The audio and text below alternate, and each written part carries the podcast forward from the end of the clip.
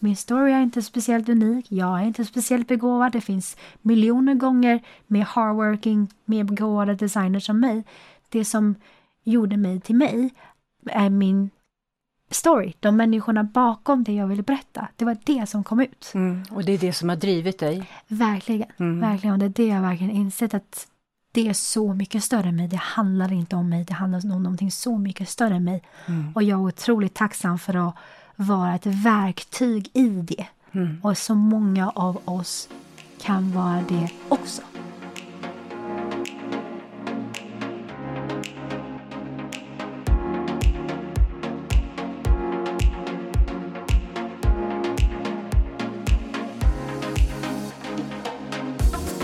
Välkommen till Inte bara kläder, en podd om klädstil och identitet där kända eller okända gäster får svara på varför de klär sig som de gör. Jag som gör podden heter Marie Tosta Linner och är personlig stylist på Tellclothes. Se gästen i olika outfits på att inte bara kläder på Instagram och Facebook.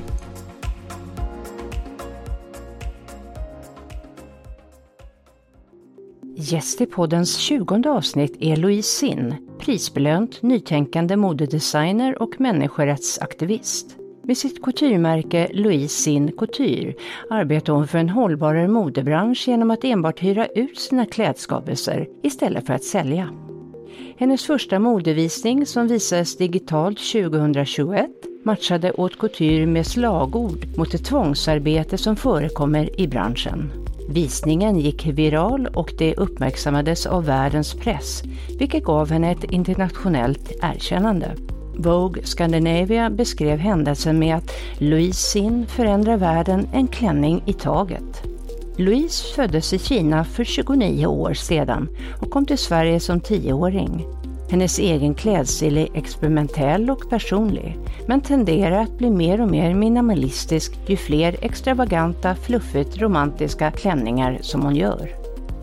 Hör Louisine berätta om hur hennes uppvaknande gick till och hur hon som självlärd designer gick vidare med sina insikter och fick världen att lyssna ända upp till Europaparlamentet. I mars år 2023 höll hon ett tal där och skrev historia genom att anordna den första modevisningen någonsin i parlamentet för att uppmärksamma det moderna slaveri som pågår inom modeindustrin. Och allt detta på bara några få år. De återkommande stilråden i slutet hoppades över i detta avsnitt och Louise starka story får istället stå för sig själv. Louisin, vad har du på dig? Eh, jag har en eh, vintage eh, suit från Christian Lacroix som jag hittade på Vicogne i Paris. Så har jag ett par mm, byxor som är faktiskt um, upcycle. Så det var ett par gamla byxor jag hade som jag hittade en klänning som jag gillade draperingen och um, det är veckat. Så jag har sytt ihop det till ett par nya byxor. Skorna är eh, också second hand faktiskt. Och sen jackan, den stora jackan som du såg är en sample från kanske framtida Louise in Ready to Wear. Mm -hmm. Hur känner du i kläderna? Bekvämt. Mm. Bekvämt. Mm. Eh, lite kul. Hela den här resan, Stockholmresan, har jag bara packat med mig svart. Mm. Det är svarta kläder hela vägen. Eh, jätteskönt också. Man behöver liksom inte tänka när man går upp på morgonen. Man drar på sig allting, matchar med varandra och sen så kan jag bara springa på mina ärenden och möten. Så det har varit, ja, jag trivs bra i det. Brukar du ha mycket svart? Det går jättemycket i perioder. Um, ibland har jag mina Barbie-perioder, då har jag alltså bara rosa. Köpenhamn Fashion Week, rosa Prada, ja men de här Flame-skorna, klackarna, som mm. är en mhm. klassiker. Och um, bomberjacka som är i tweed och också rosa och en rosa tyllkjol. Så na, helt, helt tvärt emot vad jag har på mig idag, kan jag säga. Och hur känner du när du har sådana färger, sådana plagg på dig? Påverkar det dig på något vis? Jag tror, eh, ja men jag har ju nog alltid uttryckt mig med kläder och eh, jag har märkt nu efteråt, det är verkligen en del perioder vill jag sticka ut, en del perioder vill jag smälta in, en del perioder vill jag vara osynlig. Jag tror svart är kanske en sån period där jag känner att ja, men jag vill vara lite mer layback i mm. bakgrunden, fokusera på annat och inte just synas. För det har jag tänkt jättemycket på också så här, när jag tänker tillbaka på mina klänningar. De är ju väldigt stora, färgglada och tar väldigt mycket plats. Och hur jag har klätt, klätt mig har blivit helt tvärtom. Liksom väldigt monokromt. Oftast i liksom ganska raka former, suits, långa kappor, svart. Mm. Så det är alltså men precis tvärtom minimalistiskt mm. mm. Så det är men superintressant. Um, hur den stilresan har, har också påverkat på grund av att jag har blivit en kreatör och vill gärna jobba bakom kameran än, än framför. Mm. Och hur skulle du beskriva din stil nu? Jag är världens största kameleont. världens största kameleont. Så är jag i Paris och känner mig liksom Parisian. Mm. Är jag i Stockholm, så men då blir det mer minimalistiskt och svart. Hur klär du dig i eh, Paris? I Paris, jag är roligare i Paris. Okay. Hattar, eh, basker, klackar. Det är roligare att ha på sig klackar i Paris. Jag hade en fransyska, en kompis som sa att det är fruktansvärt att ha på sig klackar i Sverige för att vi har så mycket grus och nedsaltat, du vet. Mm. Så vi ser det under vinterhalvåret, man kan inte gå ut med klackar utan man förstör ner dem. Mm. I Paris kan man gå omkring i klackar. Okay. Kan, kan det också vara så att, att per, fransyskan själv påverkar dig? Att du liksom inspireras av hur de klär sig och känner att det är uh, lätt att ta för sig där på något vis? Eller?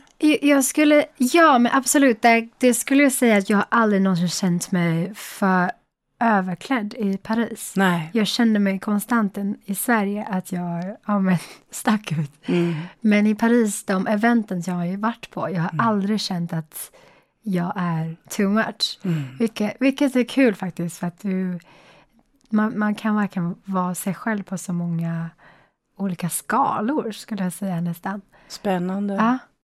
Har du några klädminnen från när du var barn? Ja, det har jag faktiskt. Ehm, jag eh, är ju född i Kina mm. och eh, då hade vi skoluniform. Så då var det, om, jag, om inte jag minns helt fel, så var det blåvit med liksom kjol. Alltså, tänk er så här typiskt så här manga skoluniform. Blåvit krage, eh, kjol. Mm eh, helsikeskjol, så, så det hade vi. Och eh, jag gick faktiskt i militärskola. Vi hade som samarbete med, med militären. Så på sista åren så hade vi faktiskt eh, militärskoleuniform också. Mm. Vilket var superintressant. Så hade man också om en så röda sjalar, jag vet inte om ni har sett det, som mm. speciell liksom, trekantiga kommunistiska sjalar. Och brosch, som alltså antingen skulle man ha eh, den röda sjalen eller så skulle man ha, den knyter man runt liksom halsen, eh, som vid kragen. Och så har man en brosch. Om man glömde bort det var man tvungen att gå hem hela vägen och hämta det och komma tillbaka till skolan. Så ibland bodde man ganska långt, det spelar ingen roll, du får gå hem och hämta. Och så, så gick man liksom, jag tror det är ganska stor skolgård så vi gick eh, raka linjer i typ 500-800 meter i raka linjer och du var tvungen att gå längs linjen. Om du, om du steppade ut utanför linjen så får du gå tillbaka längst bak i ledden och gå om hela vägen. Vilket är ja, superintressant nu när jag tänker efter. Jag har lite gamla... Jag har typ en bild tror jag, någonstans kvar av skolgården. Men eh, det, det var väldigt, väldigt annorlunda uppväxt där jämfört med Sverige. Jag tänker den här eh, stränga disciplinen, är det någonting du har liksom i ryggraden och kan påverka dig hur, när du jobbar? Absolut, jag tror att liksom att växa upp i sån miljö, att mm. vara så van vid regler och allt det där. Eh, det, jag tror nog att det har gett mig uh, mer än vad jag tror. För mm. nu, nu när det kommer till jobb kan jag vara väldigt mycket, ja men jag är konstnär, agerar väldigt mycket på mina känslor. Mer känslor än logik oftast. Mm. Och det är inte alltid bra. Mm. Uh, men då kan jag liksom alltid ja, men, sätta mig själv ner. Men Louise, nu, nu får du skärpa dig. Nu ska du, nu ska du ta tag i det här. Nu gör du det. Mm. Den här disciplinen hjälper mig. Och speciellt nu när jag är ja, men entreprenör, jobba heltid med mitt eget varumärke och mina egna projekt. Att ha disciplin har hjälpt mig otroligt mycket. Mm. Att verkligen få saker gjort. Annars, man har inte det här schemat, du bestämmer över dina egna tider. Och då händer det ibland att man sparar liksom det mesta till sist och har väldigt stressigt. Så, så absolut, disciplinen hjälper mig.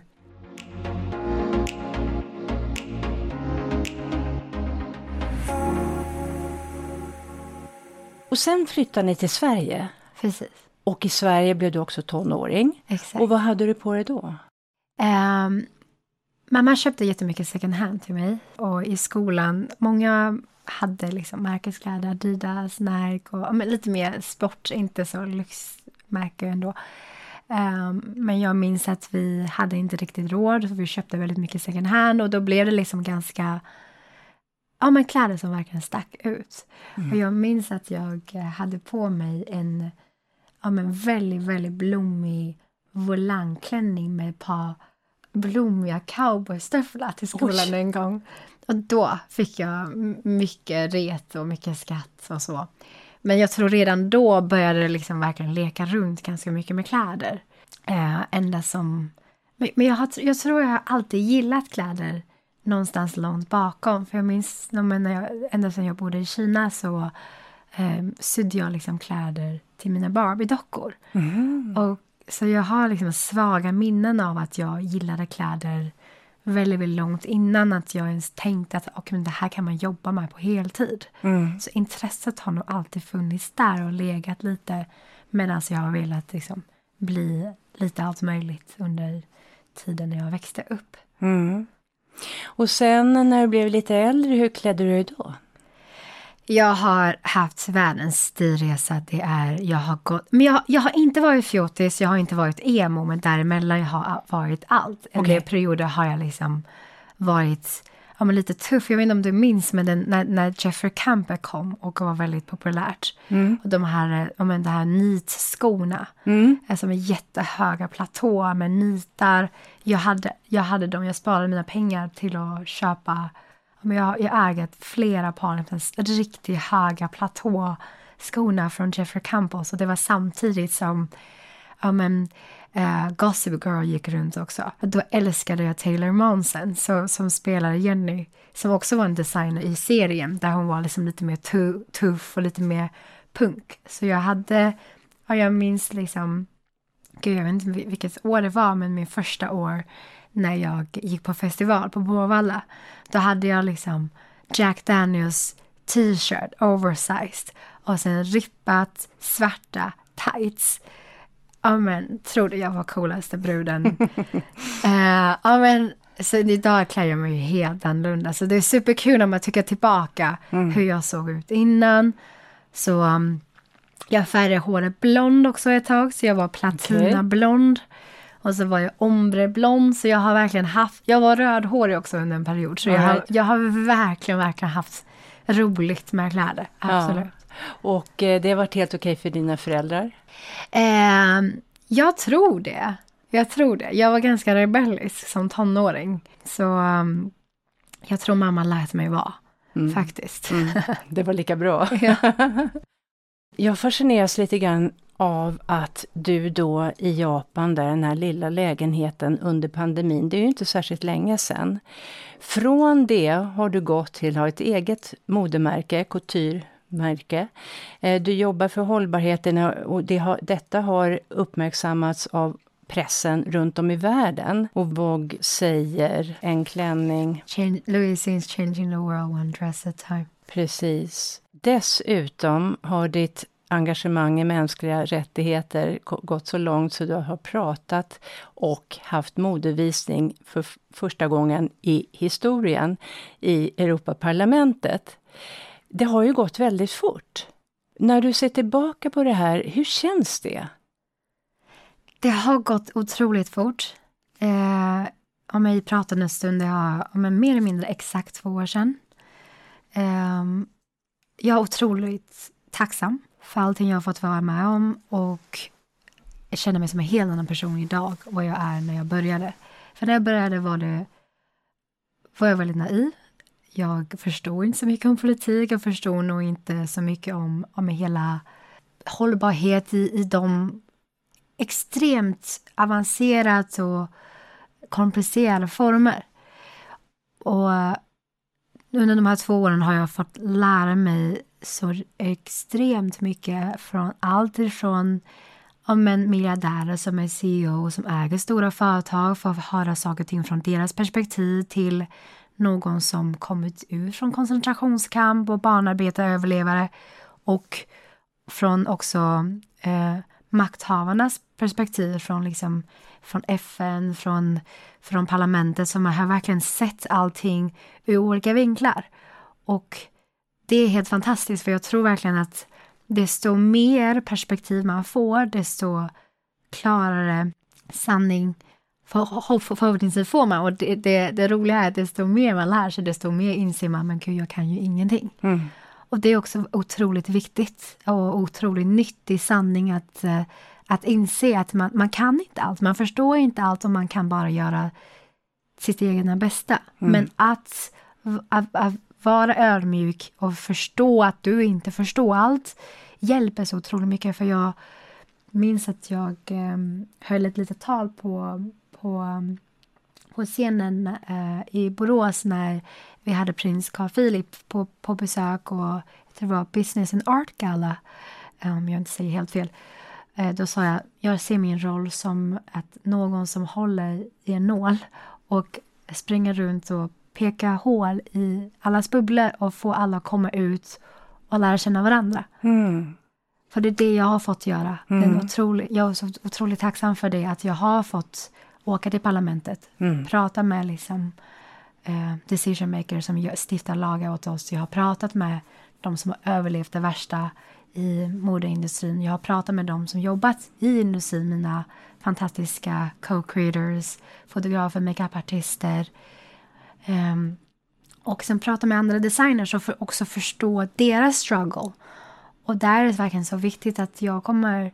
Det är därför jag har den här liksom, eh, regeln att jag aldrig pekar ut om något annat varumärke om de är inblandade i tvångsarbete eller inte. För jag har verkligen insett att jag kan inte sitta i en position där jag sitter på någon sorts höghets och påpekar vad andra gör rätt eller fel. Det är väldigt enkelt för en person som har precis börjat, som som är eh, som jag, är, jag har min grymma assistent Amanda med mig, men jag har ju jobbat mer eller mindre for myself för, sen jag började och då var det mycket enklare att kontrollera eh, vad, vad jag gör. Och inte ens jag har 100% kontroll över var mina tyger kommer ifrån. Jag använder väldigt mycket deadstock, använder mycket second hand, men jag vet inte var råmaterial kommer ifrån. För den informationen får inte jag när jag köper second hand. Hur har uppföljningen varit i EU efter du var där? Eh, nu håller de på... Det är ju, vi har ju textilstrategin som har kommit ut och sen det här tvångsarbeteförbud har också kommit fram. Så de, det är nya lagar som håller på eh, skrivas om, finstiltas, det är mycket negotiations. Det är inte, när det kommer till eh, importförbud för all gods som tillverkas av tvångsarbete, det är den lagen som jag har följt mest, för mm. den som jag har varit mest involverad i. Och um, den, mycket kommer hända med den. Vi hoppades på att det kunde drivas igenom under Sveriges mer, uh, ordförandeskap, men det hände inte, utan det var så mycket mer som behövdes göra. Um, men förhoppningsvis så det här nästa år hoppas jag att vi, vi har någonting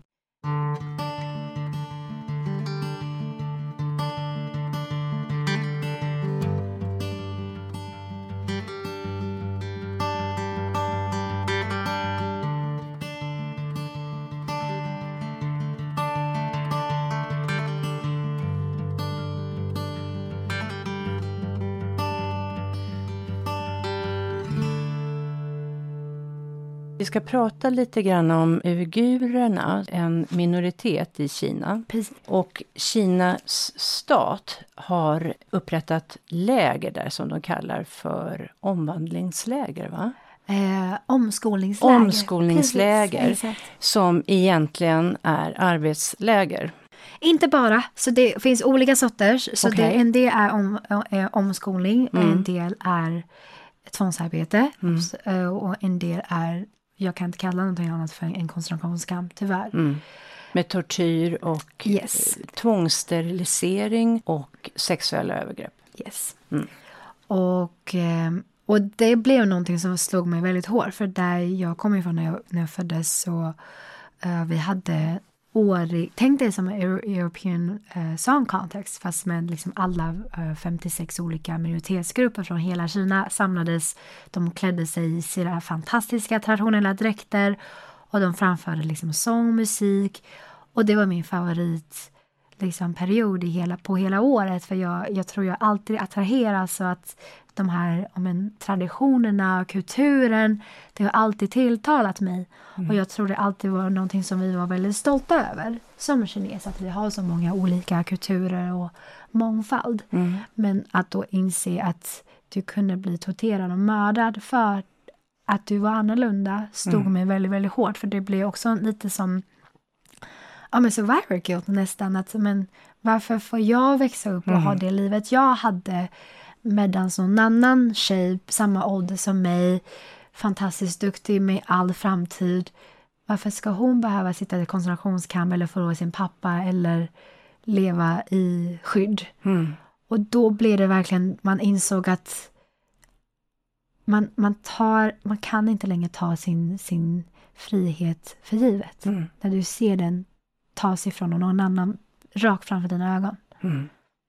Och då när det gick upp för dig, ja. du förstod det här, hur gick du vidare med det då? Hur, hur liksom satte du dig in i det och vilka tog du kontakt med och hur gjorde du? Jag läste på jättemycket på nätet, böcker, eh, dokumentärer, allting jag kom åt. Och insåg ganska snabbt, men gud det finns ju hur mycket information som helst där ute. Mm. Men hur kan vi fortfarande låta det här pågå? Mm. Då var det 2020. Och jag kontaktade faktiskt ja, med Migrationsverket, Refugee, uh, ja, men alla de här NGOs liksom, och frågade om det finns de kunde göra. Men det var, men det, du kan inte röra Kina. Det var, det var för svårt. Och då mm. insåg jag, okay, kan jag göra någonting för de människorna som har kommit ut då? Mm. Då fick jag faktiskt kontakt med en uh, uiguris familj här i Sverige och uh, jag tror att när man försöker hjälpa människor, det som vi oftast gör fel, att vi tar, pratar om dem istället för att prata med dem. Mm. Och då vill jag, okej, okay, istället för att jag ska komma där och tro någonting, då är det mycket bättre att jag faktiskt frågar vad behöver de hjälp med och hur kan jag göra någonting åt det? Mm. Och fantastisk familj och eh, lärde mig så otroligt mycket om deras fina kultur och deras fina tro. Påverkar mig otroligt mycket som människa. Och då sa de någonting som väldigt fint till mig att om, en, vi, om du ger människor mat för dagen, de har mat för dagen, men om du lär dem att fiska, om då får de mat för livet. Och då var det liksom, men våra barn behöver utbildning och vi behöver liksom fly från de här platserna för att vi är inga tiggare, vi kan jobba. Och det, det, det är den jag alltid fått med mig. Att det, det är verkligen otroligt kompetenta människor, fantastiska människor, precis som vi som har drömmar, som har jobb, som har familjer. Mm. Det enda skillnaden är att det här händer dem. Mm. Jag hörde av mig till folk, frågade om de kunde hjälpa till, de kunde inte göra någonting. Jag kom tillbaka till dem och sa förlåt, det här, det här gick inte, det här gick inte, det här gick inte. Och jag skämdes så otroligt mycket. Minns jag att varenda liten grej jag försökte med, failade med. Och Modevisning var mitt sista desperata försök. Mm. Och det blev, ja men det förändrade mitt liv. Det verkligen vände hela mitt liv upp och ner. Berätta, du gjorde en digital modevisning. Precis, jag gjorde en digital modevisning och jag måste tacka hela mitt team, alltså från botten av mitt hjärta. Och jag har fantastiska vänner runt mig, mina modeller, makeupartister, fotografer. De, de ställde upp. Jag hade ingen budget överhuvudtaget för jag gick igenom själv en liksom personlig kris och jag hade liksom ja, men 77 kronor på kontot mm. den tiden när det hände. Och jag berättade för dem liksom min situation med att det här var så viktigt och jag ville verkligen att de skulle göra det med mig. Och vi bestämde att göra det här tillsammans utan budget, utan marketing team. Och fem minuter efter visning kom ut online, det bara exploderade över hela världen. Det var helt galet. Det är fortfarande svårt att komma över det idag. Men det var, det var där och då som jag verkligen insåg det, den största makten är hos människan. Det är inte authorities, det är inte governments, det är inte det. Det är liksom när människor kommer samman. Den otroliga ja, men, power som kommer med när man unitas av kärlek. Mm. Det var helt otroligt. Mm. Och det kommer jag ha med mig resten av mitt liv. Jag tror att man behöver tänka om att vi har större makt än vi tror att vi har. Mm. Att man, man, man går omkring och tror att jag är så liten för att påverka världen. Jag kan inte göra någonting. Vad kan jag göra för hållbarhet? Jag kan ja, men flyga mindre, men vad kommer det göra för världen? Eller att man tror att man är så liten. Och det fick jag verkligen kvitto på att det är inte sant. För jag vet att jag hade ingenting. Min story är inte speciellt unik. Jag är inte speciellt begåvad. Det finns miljoner gånger mer hardworking, mer begåvade designers som mig. Det som gjorde mig till mig är min story. De människorna bakom det jag ville berätta. Det var det som kom ut. Mm, och det är det som har drivit dig? Verkligen. Mm. Verkligen. Och det är det jag verkligen insett att det är så mycket större än mig. Det handlar inte om mig, det handlar om någonting så mycket större än mig. Mm. Och jag är otroligt tacksam för att vara ett verktyg i det. Mm. Och så många av oss kan vara det också. Vet du om, alltså försöker världen påverka, alltså jag vet inte vilka det skulle vara, FN mm. kanske, försöker de påverka Kina? Pågår det någon, någon slags påverkan? Absolut, på olika håll. Mm. Absolut, på mm. jättemånga olika håll när det, när det kommer när det kommer till Kina också, det är väldigt komplicerat. Mm. Jag tror att det är väldigt viktigt att uh, man särar på Kina, folk eller government. Mm. Och till och med när det kommer till government, det är också jätteviktigt att jag har valt att väldigt, vara väldigt saktydlig. Istället för att säga vem som gör fel, så kan man, ja, för mig är det viktigare vad som är fel. För då blir det väldigt mycket tydligare. Och att just den här saken är helt fruktansvärt. Det är helt fel. Jag kommer aldrig kunna stå för det. Jag kommer aldrig hålla med om det. Och jag tror det blir väldigt, annars blir det väldigt mycket att man, man hoppar på det här om en eh, för det, det är den kritiken jag har fått också med det här western propaganda. Hur kan du, kan du tala om, emot ditt eget folk? Nej, jag älskar mitt eget folk. Och jag tror det, om du älskar ditt, ditt, om som din familj, om din lillebror gör fel, du, du säger till din lillebror, du gör fel. Och om vi då går omkring och inte vågar prata, för, bara för att det är sitt eget folk, om man inte rannsakar sig själv, det blir fel. Och där är jag väldigt tydlig att jag älskar mitt folk, jag älskar min kultur. Jag vill inte att vi ska bli min, minnas Kina som made in China is something bad. För det är det inte. Vi har otroligt fantastisk kultur och så har också uigurerna. De har en fantastisk kultur, fantastiska textiler, fantastisk mat. Och att det blir så tråkigt när ett folk blir bara eh, att man minns dem för de negativa sakerna. Jag tror det är jätteviktigt att man särar på folket och händelser och saker. Mm.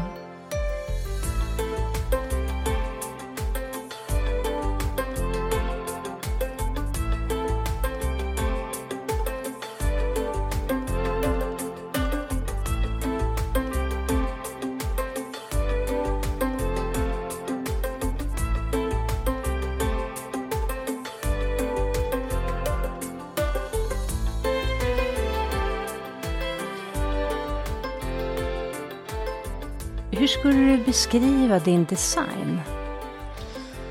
Åh, svårt. För jag står lite i så här vägskäl faktiskt. Um, den första kollektionen som var visningen, det var väldigt färgglatt, eh, väldigt dramatiskt. Andra kollektionen helvit.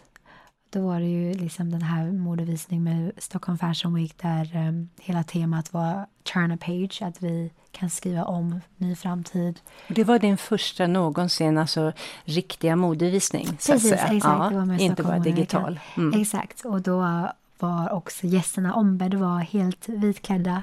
Och då höll jag lite tag och sa att liksom, anledningen att jag bad alla klä sig vit är för att vi, jag inte bara bjöd dem till en modevisning också, vi bjöd dem för att tillsammans skapa en ny framtid och turn a new page och vi skriver om hela modehistorien tillsammans. Mm.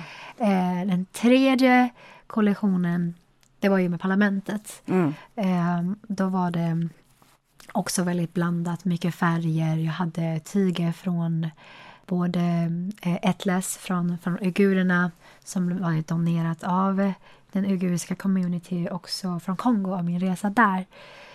Um, så där har jag verkligen, ja, men min, hela min inspiration kommer väldigt mycket från kultur, mm. mycket från naturen. Så det är där de två sakerna som, jag, som, som inspirerar mest. Jag, eh, jag har insett att jag är en väldigt introvert människa egentligen.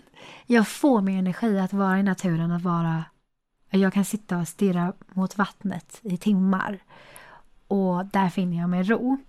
Jag får jättemycket energi av eh, att va, alltså, prata med spännande människor, att liksom vara på event där, där jag blir inspirerad av andra kreatörer också, självklart. Men det tar väldigt mycket av mina krafter, så när jag inte är på de här offentliga sammanhangen så väljer jag alltid att stänga in mig. Och det är naturen som ger mig kraften tillbaka, mm. alltid. Um, men jag tror också det bästa sättet för människor att vilja skydda någonting är för de älskar det. Och anledningen till att jag gör det jag gör är för att jag älskar naturen så mycket så jag gör därför jag bryr mig på hållbarhet. Jag älskar människor och kulturen. Det är därför det, det smärtar mig när jag, när jag ser någonting tas ifrån och förbjuds och försvinner. Så det är det jag tror jag försöker ja, men bara dela med mig det jag älskar och försöker få andra att älska det också och få mm. dem att uppskatta det. Hur går det till om man vill hyra en klänning av dig? Mm. Eh, jag försöker göra kläderna så mycket adjustable som möjligt. Som sagt, jag har inte riktigt den eh, skrädderikunskapen så mycket. har varit mycket experiment men också blivit att jag vet inte spelreglerna så jag kan gå lite outside the box. Här och nu så jag flyttade till Paris och jag kommer ha min bas där. Så här och nu eh, om man vill hyra någonting härifrån Sverige så kontaktar man min assistent eh, Amanda. Så då eh, gör man consulting, man väljer ut några plagg som man är intresserad av. Så möts man upp och gör adjustment, eh, gör fittings och... Man går man, till något förråd där du har kläderna? Ja, precis. Eller? Jag, jag har kläderna eh, förvarat i ett förråd på grund av mm. att jag liksom inte längre har liksom min business här i Sverige. Mm. Um, och Amanda då brukar liksom besöka kunderna och det har funkat väldigt bra. Vi, det är väldigt många som fortfarande är väldigt obekväma med att hyra. Men mm. när det kommer till couture så är sanningen så här. De flesta är presslån. De flesta gånger någon använder en coutureplagg det är på röda mattan. Det är på pressfotograferingar. Det är Cannes Film Festival. Och de får det gratis. Alltid. Så gott som alltid. Och när jag då kommer och kräver pengar då blir det väldigt många, ja men de går vidare till en annan designer. Mm. Och då blir det, det är en väldigt ja, dålig ja, cirkel. För då blir, då blir det så att om jag tjänar inga pengar, då kan inte jag betala mina fotografer, jag kan inte betala mina modeller, mm. jag har inga mm. resurser för att gå vidare och bygga mer. Och då har jag verkligen insett att eh, det, det, är för tidigt. Jag, jag, tror fortfarande jättemycket på den här affärsmodellen. Jag tror det doesn't make sense att du köper ett plagg för hundratals tusen för det är så mycket kultur kostar och så ska du bära den en gång och så kommer du aldrig mer ha det. It doesn't make sense för mig. Så jag tror verkligen att Louise Couture kommer förbli uthyrningsbar. Men jag eh, kommer jobba på annat framöver också. För jag tror verkligen inte på one solution fix all. Mm. Så så det är under konstruktion, att du håller på att bearbeta det? Ja, precis. Jag Var... håller på att liksom mm. tänka om och mm. hur jag ska göra. Vilket kom först, modeintresset eller aktivismen? Jag skulle nog säga hela mänskliga rättigheter-grejen kom exakt samtidigt som jag grundade varumärket. Eh, jag var fast i Japan under pandemin och då var det liksom, ja men man hade den här perioden för att tänka, jobba på sig själv, gräva in sig själv ut och in och man inser men gud det här livet som vi lever, den livsstilen, det här slit och släng och hur jag, hur jag var innan som liksom fast fashion konsument, hur jag själv inte hade liksom något respekt och värde för kläder. Och då när jag bestämde mig, ja men jag vill jättegärna jobba som designer. Jag eh, men som sagt självlärd så jag har några kurser i mönsterkonstruktion men jag har liksom inte gått en färdig utbildning så. Jag har inte gått någon modeskola. Så mycket har ju varit experiment. Um, och att då förstå hur ens konsumtionbeteende och någonting som man älskar så mycket också kommer med en sån stort pris. Mm. Att fast fashion är verkligen inte billigt, det är någon annan som betalar priset. När jag insåg det här sambandet blev det verkligen okej, okay, om jag verkligen vill ge mig in i en bransch som har gjort så otroliga avtryck både för miljön och för liksom mänskligheten, då, då måste jag göra det på ett sätt att jag åtminstone gör min lilla del bättre. Um, så jag, jag, skulle nog säga att upptäcka hela baksidan av industrin, det gjorde mig till en bättre människa. Och inse att det finns någonting så mycket större, så mycket viktigare än, än kläder. Att det, det verkligen berättar så mycket mer än bara, det är inte bara tyger, de berättar stories och människan bakom det. Så den, den, hela den resan är jag otroligt tacksam för. Mm. Och hur, hur startar du det då? Från början, hur växte det fram? Ja, men jag, eh, jag, jag ska säga att jag har alltid varit kreativ. Jag, jag kommer från en konstnärsfamilj så jag började måla innan jag kunde skriva. Så jag minns att jag hade liksom tjocka målarböcker när jag var liksom fem, fyra år. Så jag har liksom alltid haft det med mig och alltid skapat med händerna. Jag tycker det är så roligt att vara kreativ. Mm. Så när det kommer till kläder, då blev det verkligen när jag upptäckte att uh, haute couture, den, den genren, att men gud, det här är ju perfekt. Jag kan jobba med kläder och jag kan jobba med konst samtidigt, att det blir som bärbar konst. Mm. Så det, det växte nog verkligen med tiden, att med tiden när jag lärde känna mig själv, bara okej, okay, jag vill jobba med mode, men vad vill jag jobba med inom mode? Eh, jag, jag testade lite som stylist, men det var fruktansvärt svårt. Och det, men det växte verkligen med tiden.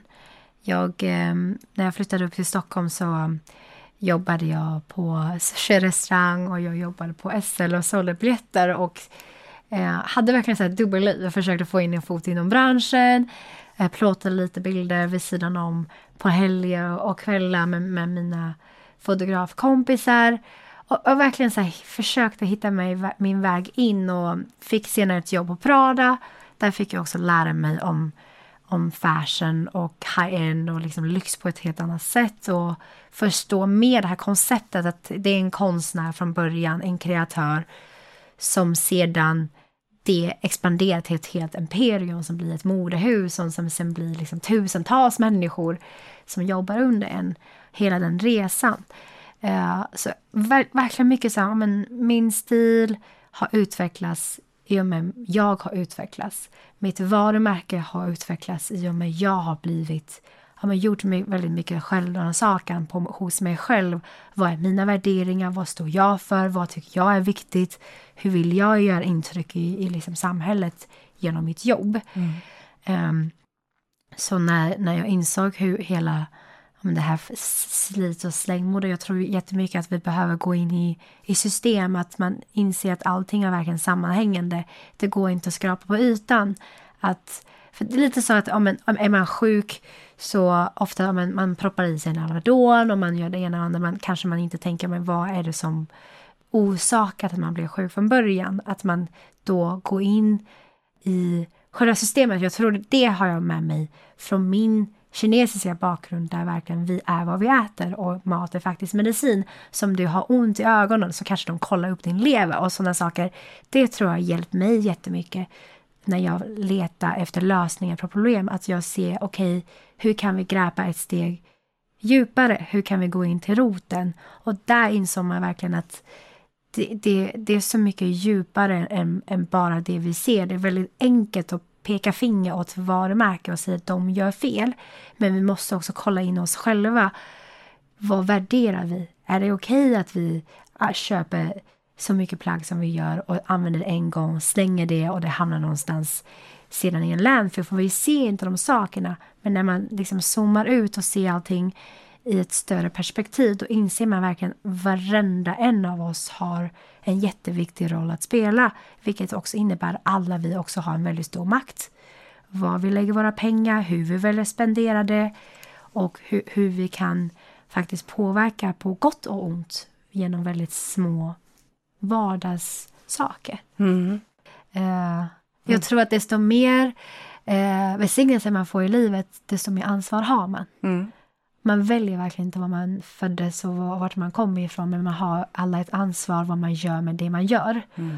Och det är någonting som jag måste jobba mycket hårdare med mig själv. Att ibland kan jag ju tycka det är jättejobbigt att tänka men gud jag går och vinner priser och, och får jobba med min passion medan de som jag försöker hjälpa fortfarande sitter där, där de sitter och andra människor som jobbar med mänskliga rättigheter frågor blir torterade och hamnar i fängelser. Hur hanterar man det? Mm. Och hur hanterar man det här med att sitta med tre timmar på ett flygplan, prata om eh, med en överlevare och det, hennes liksom, upplevelse i, i tortyr. Och så ska jag komma hem till Paris, klä upp mig och mingla och vara glad mm. på eventen. Där jag Hur vet, hanterar du det? Eh, det är någonting jag jobbar med mm. ständigt. Mm. Eh, jag, jag, tror verkligen att det bästa sättet du kan hjälpa världen är faktiskt gör dig själv till en bättre människa. Mm. Gör det lilla du kan i ditt område med whatever du jobbar med. Vi, för vi alla har en unik plats i samhället. Alla vi har en funktion. Det, det, det tänker som så ekosystemet i, i naturen. Vi är också ett ekosystem och alla vi är jätte, jätteviktiga mm. på olika sätt.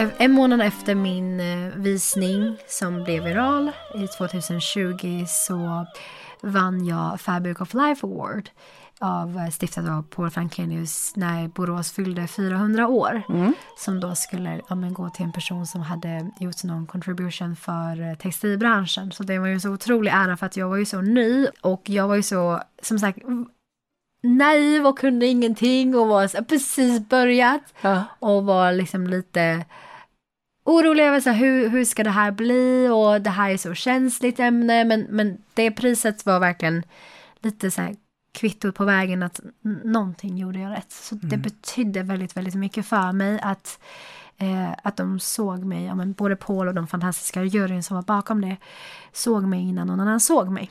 Det gav mig otroligt mycket styrka också, också, också det var tack vare det jag överlevde hela det kommande året med priset. Och när jag väl var där så var det liksom en stor textilkonferens, Next Textile, och de bjöd in experter från hela världen och jag fick liksom se hela huset. Att du har Borås Textilhögskolan som idag är, jag tror på åttonde plats, den bästa modeskolan i världen.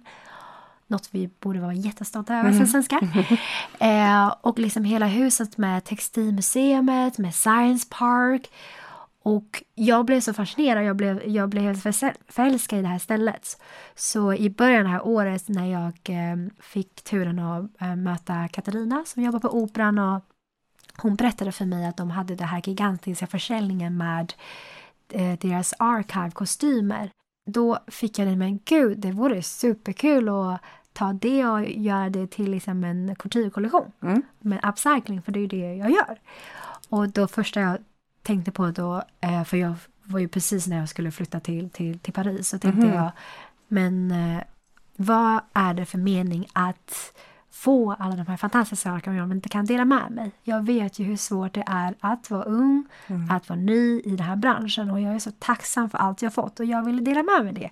Precis som jag fick liksom under det här priset i Borås så tänkte jag okej, okay, det, bästa, det perfekta liksom, samarbetet är ju med liksom, Borås Textilhögskolan och genom, också genom med hela huset att eh, med liksom, de innovation och de, de coola tekniker de har liksom i, i Science Park och med Textilmuseet. Så vi gjorde liksom ett stort triangelsamarbete med Textilhögskolan, hela Textile Fashion Center då som, som huset, eh, hela huset och eh, fantastiska JIT som har liksom varit med och hjälpt till otroligt mycket och jag tänkte, men mina första två år nu har jag pratat mycket om vad man inte ska göra mm. i, i liksom modebranschen. Det här med fast fashion och eh, modern slaveri och allt det där, hur det påverkar. Nu vill jag liksom ge mig på en ny resa och visa vad mode har varit och vad det kan vara. Mhm. Att jag liksom ger mig ut på min egen resa Mm. och gör det med de här fantastiska eleverna från Borås som då är framtiden och Mm. Och då också tar med sig historia och hantverk och liksom har så otroligt stor eh, respekt för han, the artisans, att de Mm. fantastiska skräddarna och sömmerskorna. Och det, precis, för i, operabranschen och teaterbranschen så sys ju eh, kostymerna otroligt, eh, Otroligt. avancerat. Alltså Ja. det, är ju, det är ju inte, för det är lätt att tro, bara för att det ska vara på scen några gånger så slafsar man ihop någonting. Det är precis tvärtom. För Exakt. att det, det ska hålla och det ska, ska hålla. Mm, verkligen se bra ut. i många, många år. Och Mm. jag tänkte, det, var det som var så spännande också, att inse hur deras koncept är väldigt mycket likt den modellen som jag har liksom testat mig fram på. Att man gör justeringsbart för att det ska gå på många olika skådespelare. Och att liksom, och de har gjort också lite coolt är att de har namnlappar på alla som har burit det. Och nu, har vi, nu snackar vi om de här eh, NFT när man kan scanna av vem som har burit och liksom allt det här. Det är som att det har redan funnits och att vi bara går runt, runt, runt egentligen. Bara vi gör det med teknik. Just. Så, så det är ju super, super häftigt. Och det har varit fantastiskt att jobba med eh, de fyra elever från Borås. Det är Louisa, Jean, eh, Miriam och Carolina och alla, eh, alla de är otroligt olika personligheter, otroligt olika uttryckssätt och det har varit jättelärorikt för mig också att jobba som en creative director för första gången och lära mig av dem egentligen också. För att som sagt, jag är självlärd. Jag visste redan från början, men jag kommer, när det kommer till teknik, det är ju inte där min styrka är som jag kan contribute. Men det jag kände var att i skolan, du lär dig hur man gör kläder. Du lär dig hur man gör en kollektion, du lär dig hur du kan bli en fantastisk designer.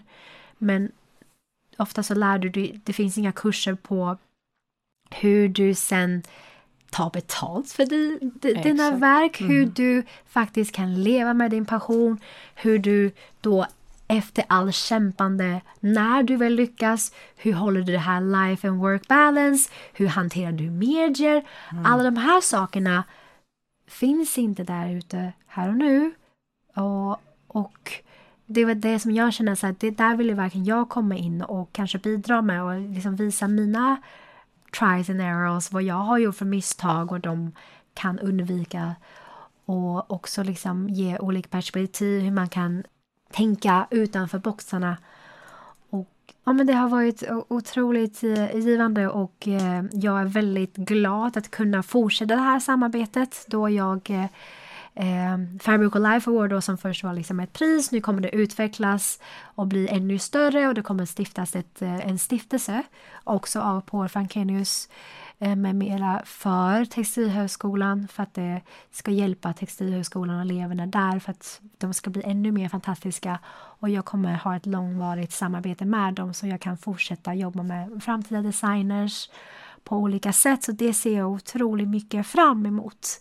Eh, att på något sätt kunna bidra med det lilla jag kan och också agera som en brygga även där. Och eh, eleverna sa det, de blev ju helt galna när de såg de här kostymerna och bara att de fick sprätta upp allting och ta isär dem insåg de, men gud hur mycket arbete det är bakom allting. Hur fungerar samarbetet? Ja, det är lite kul faktiskt. Eh, I början, när jag, som sagt det här är första gången jag är en creative director. Ja. Och när eh, våra första möte då hade jag kommit med ett tema, vad jag, vad jag liksom tror skulle vara kul att göra och som de skulle liksom jo, jobba och skapa efter det temat. Men jag märkte första, efter första mötet att det, liksom, det kommer... Det, jag, det blev som en vägg. För att det var- det temat de var inte bekväma med. För det var liksom, skulle vara kinesiskt tema och de kände ingen koppling till det. Och då tänkte jag, okej Louise, du har två val. Antingen så kan du göra på det traditionella sättet, så bara, men du är creative director, du bestämmer och de ska bara göra det. Eller så kan du kasta ditt ego ur fönstret och inse att what a waste of talent när du har fyra fantastiska kreatörer som alla har jättemycket olika styrkor. Vad sägs som att din roll är för dem att lysa? Mm. Och då vände det hela. Det blev helt annorlunda approach. Mm. Det blev he hela, resultatet blev annorlunda också. Så då bad jag alla elever skicka till mig deras examenportfolio och arbetet de har gjort tidigare. Så jag fick lära känna dem först. Mm. Och inse vad är deras uttrycksform, vad är deras uttryckssätt, vad är deras liksom, styrkor och svagheter. Och därför försökte jag komma in, hur kan jag göra deras drömmar verkliga? Så de fick välja varsitt eget tema och jag pushade dem väldigt hårt för att berätta för mig, inte bara för vad de ska göra, utan varför de gör det. För att det räcker inte bara att skapa vackra kläder, vi är konstnärer, vi berättar stories genom mm. de här kläderna. Och jag ville att de skulle ta reda på innersta i sig, hos sig själva varför just den här storyn är så viktig för dem att berätta. Mm. Och det har varit så otroligt mm. magiskt att följa deras, de, hur de utmanade sig själva, hur de grävde i sig själva och ta reda på, för det kom ju fram till att alla de här teman de valde på något sätt också reflekterar dem. Mm. Deras hjärtefrågor och det som de tycker är viktigt och eh, hela eh, resan blir att de gjorde transformationer inom sig själva. Mm. Vilket är superkul. Fantastiskt möte. Ja, så det mm. blev liksom, de, de, det blir fyra plagg var så att det blir som en transformation. Så hela temat blir som transformation för hela projektet blir ju transformation, man tar någonting gammalt och gör någonting nytt. Ah, perfekt. Vad ser du själv om, vad ska vi säga, 10-20 år? 10-20 år? Eh, jag Åh, det är så svårt för jag menar om man bara tänker på om du frågar mig för två år sedan vad jag känner så hade jag absolut inte tänkt de sakerna jag är idag. Men eh, var en liten dröm hoppas jag på. Ja, men jag har varit liksom svängt i olika världar, verkligen. Lite i filantropi, lite i mänskliga rättigheter, lite i politik, i mode. Eh, jag hoppas verkligen få de världarna att mötas. Att man, man använder business för att lösa problem. Det ska bli spännande att följa dig här i framtiden och eh, se vad du hittar på.